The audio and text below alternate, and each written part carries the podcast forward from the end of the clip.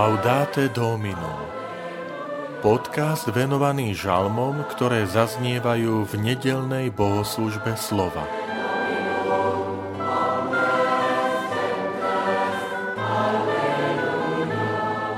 Ty, Pane, si moje jediné dobro. Žalm 16 Vitajte pri počúvaní tohto podcastu. Volám sa František Trstenský, som farár v Kežmarku a prednášam sveté písmo v kňazskom seminári v Spišskom podhradí. Ty, Pane, si moje jediné dobro. Ochráň ma, Bože, k Tebe sa utiekam. Hovorím pánovi, Ty si môj pán. Ty, Pane, si môj podiel na dedičstve a na kalichu. V Tvojich rukách je môj osud. Velebím pána, čo ma múdrosťou obdaril. V noci ma k tomu moje srdce vyzýva. Pána mám vždy pred očami a pretože je po mojej pravici, nezakolíšem sa. Preto sa raduje moje srdce a moja duša plesá, aj moje telo odpočíva v nádeji. Lebo nenecháš moju dušu v podsvetí a nedovolíš, aby tvoj svetý videl porušenie ukážeš mi cestu života. U teba je plnosť radosti, po tvojej pravici večná slasť.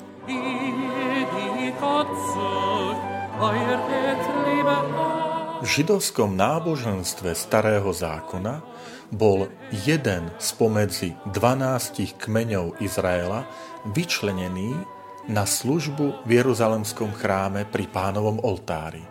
Bol to kmeň Lévy. Každý izraelský kmeň mal svoj podiel, mal časť teritória Svetej Zeme, z ktorej žil, ktorá mu dávala živobytie. Avšak okrem kmeňa Lévyho tomu nepatrilo žiadne teritórium.